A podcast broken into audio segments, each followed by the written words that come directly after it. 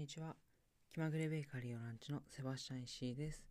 このポッドキャストでは、セバスチャンの趣味であるパン作りや読書、そして日頃の気づきについてセバスチャンが語ります。はい、えー皆さん、週末はね、えーどのように過ごされたのでしょうか。うん。えっ、と、セバスは、えー土日でね、えー石川の七尾にいるにゃんちゃんに会いに行ってきました。はい。で、えっ、と、いつもはね、えー車で、うん、ラジオとかを聞きながら、えー向かうんですけども、え今回はね、ちょっと、えセバスの車のね、うん、まー、ちゃんが動かせなかったので、え電車で、うん、行ってきました。で、意外とね、え福井から、えーその七尾駅まで、うん、1本で行ける、まあ、特急列車があるので、うん、簡単にね、すっと行くことができました。はい。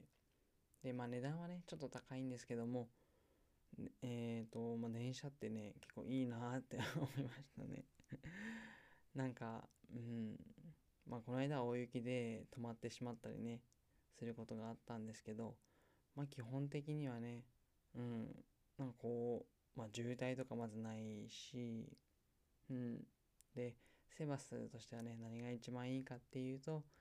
こう、本を読めるっていうところですね。はい。えー特に特急列車とかはね、うん、まあちゃんと座れるので、で、こう、本を読んでいると、まあ 1, 1時間とか2時間とかね、あっという間で過ぎてしまって、しかもね、こう、電車の中の時間も充実したなって思いますし、あっという間に着けるってね、もう最高ですよね。うん、あったかいですしね、電車の中。で、まあ今はね、ちょっとコロナが怖いので、うん、さすがに都会の方にね、行くっていう気持ちにはならないんですけど、まあこう、ね、えー結構過疎、過疎ってるって言ったらあれですけど、あそこまでね、えー人口がいなくて、コロナもね、まだ、うん、感染者の少ない福井と、えーまあ七尾とかをね、えー直通であれば全然いいのかなとかって思いながら、うん、行ってまいりました。いやー、電車本当にいいですね。すっかり気に入ってしまいました。うん、もうちょっとね、安くなればいいなーなんて思いますけど、うん。あでもこれからね、コロナで、うん、利用客とかも減るかもしれないので、ま安くなるってことはね、なかなかないのかな。いや、でも自動運転とかが出てきたらね、うん、まあこう、安くせざるを得なくなったりもするんですかね。うん。なんてふと思いました。うん、とにかく電車、まあ、満員電車とかはちょっと無理ですけど、うん、おすすめです。ちゃんと席を確保できるのであればね。はい。で、今日の、はい、テーマは、えー未来の想像は楽しいっていうテーマでお話ししようと思います。うん。で、えーまあこの理由としてはね、うん。まあそもそも未来の想像が楽しい理由なんですけども、まあこれ結構遊びに近いのかなってね、うん、思いました。なんかこう何かメリットを考えてやるというよりは楽しいからやるみたいな。うん。まあでもね、未来の想像って言っても結構幅広いんですけど、もちろんね、えーポジティブな、うん。で、ワクワクするような、うん、そんな想像のことですよね。えーことですよねというか、ことです。うん。まあ例えば、えーこれね、セバス今日、今日、昨日、うん、にゃんちゃんと、まあいろいろね、こう想像して、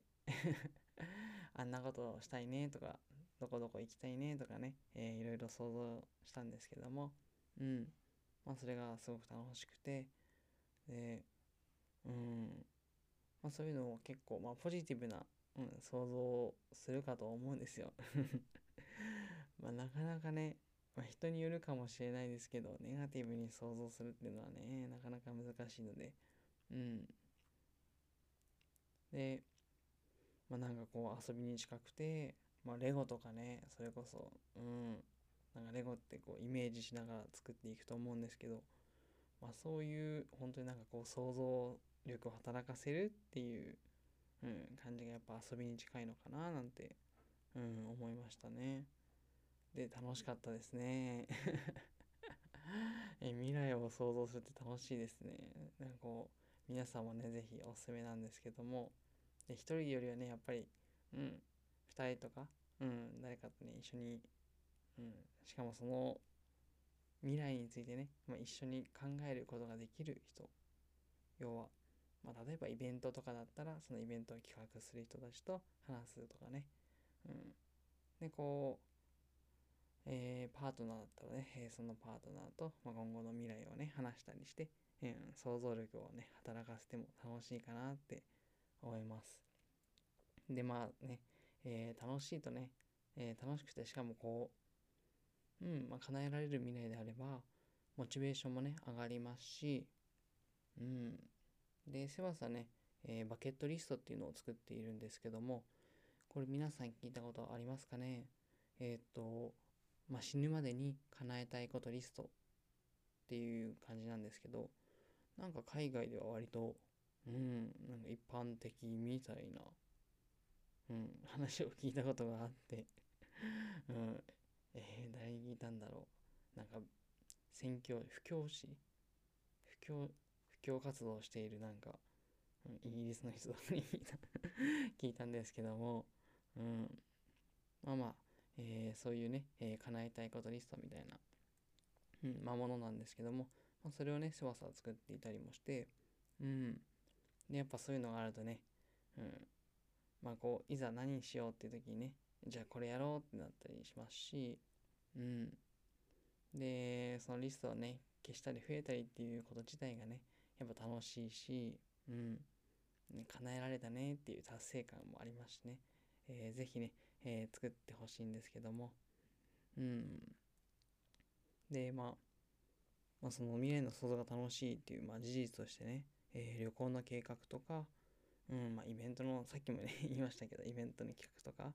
うん、そういうのでワクワクするじゃないですか。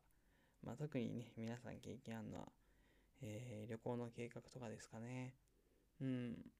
あんまりね、えー、密にこう詰めすぎると、えー、やらなきゃやらなきゃってね、大変になると思うんですけども、まあこう、大雑把にね、うん、目的が1つとか2つとか3つぐらいあって、何々やろうってやりたいってね、思うのを想像するだけで、それだけでね、なんか幸せなホルモンが出てるような うん、そんな気がしますけどね。うん、セバスは。うん。で、えっと、まあ、この時にね、えー、大切なことなんですけども、まあ、やっぱりね、えー、できるだけ具体的にイメージする、うんまあ、具体性っていうところですかね、えー、これが大事なのかなって思いました。うん。で、まあ、未来の想像、まあ、さっきは旅行の計画とか言ったんですけど、まあ、セバスの経験としてね、まあ、例えば、まあ、旅行の計画してそれを達成できたっていうのはあるんですけども、まあ、この間のそのまあ実績的な面で言うと、まあ、例えばスキーのね、大会とか、てかまあスキーの練習ですかね。うん。で、やっぱり、えっ、ー、と、まあ、上手くなりたい時に、やっぱ上手い選手のね、イメージ、うん、滑りをとにかくイメージして、で、自分がそんな風に滑ってるイメージをね、とにかくね、うん、作りましたね。うん。で、何回も何回もイメージを作って、で、うん、繰り返し、うん、頭の中でね、シミュレーションして、えー、そうした時にね、うん、まあ、これをやったのは大学の時なんですけども、まあ、みるみるね、上達しました。で、えー、よく考えればね、えー、セバスのお兄ちゃんもスキーがとってもとっても上手なんですけども、お兄ちゃんはね、えっと、まあ、小学校の頃からすごい、うん、上手で、うん、まあ、もともと器用っていうのもあったんですけど、あのー、プロのね、滑りを、要は動画ですね。うん、プロスキーヤーの、えー、動画をいつもね、見て楽しんでましたね。で、セバスはあんまりね なんかそういう動画を見るのが好きじゃなくて、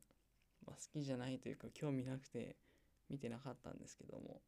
うんまあ、そういうところでね、上達の差が、うん、結構出るのかななんて今思いましたね。うん。やっぱり具体的にイメージする。うん、それってすごい重要なことで、うん。で、まあなんで重要かっていうと、うん、やっぱり人って、まあ、よく言う、えー、潜在意識と潜在意識っていうのがね、えー、あるかと思うんですけども、うん。で、潜在意識っていうのは、まあ、こう表面意識とも言われていて、要は、うん、自分で今考えていることですよね。頭の中で今これを考えているっていう、まあ、自覚できるような、そういう意識を、えー、潜在意識って言って、で、潜在意識は、えっ、ー、と、これ無意識ですね。うん。要はなんか、何も考えずに、えー、こう湧き出てくるような 意識ですね。例えば習慣で、えー、歯磨きの習慣とかね。うん。なんかこう食べた後やっぱ歯磨きしないと気持ち悪いみたいな、こう考えなくても出てきますよね。うん。まあそういうのも、えー、潜在意識ですし、うん。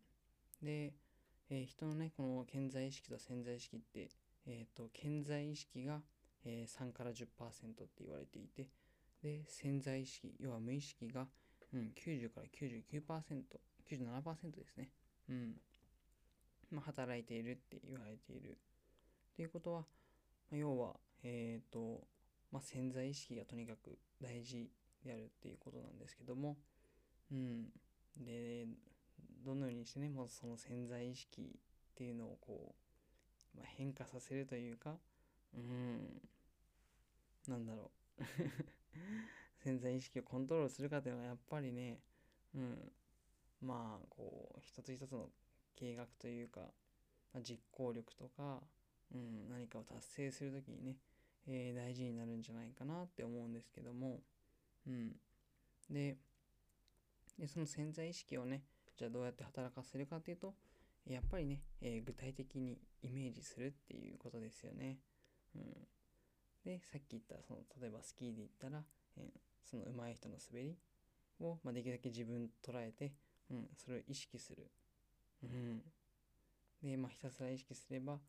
うん、そっち側にね、その体が、うん、できるようになっていくというか、うん。で、やっぱこれってより具体的にね、イメージした方が、うん、えっとまあその、叶うというか、うん、例えば想像で言えばね、うん、未来の想像が叶うっていうことに、まあ、潜在意識が働いていくの、働いていくいくので、うん、まあ、叶うってことになると思うんですけども、で、そう考えたときにね、えっと、例えばね、今回、えー、そのセバスは、うん、にゃんちゃんとね、こう、どこどこに行きたいねとか、うん、まあ、ここへ何々したいねとかね、えー、考えたんですけども、もう少しね、えー、具体的に、うん、計画を練ってもよかったかなって思いました。うん。まあまあ、えっ、ー、と、まだまだ会う機会がたくさんあるのでね、うん、まあ次回とか、まあこう、あれもこれもね、うん。あれもこれも計画練ってね、実行するっていうのはなかなか大変かもしれないんですけども、まあ一個一個ね、うん、しっかり計画してやろうねっていうことで、うん、イメージを膨らませて、うん、まあそれを達成できるように。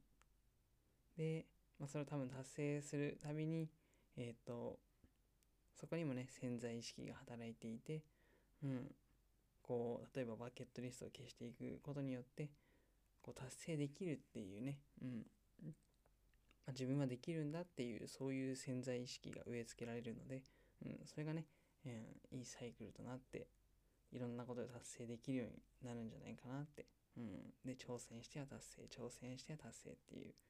繰り返してますます充実したね、うん、人生になればいいななんて思いました。うん。ということで、まあ、要はね、えー、皆さんも未来を想像、楽しんで、まあ、さらにね、えー、できればちょっとね、具体的に想像してみて、うん、してみたらいいのかななんて思いました。以上になります。ご視聴ありがとうございました。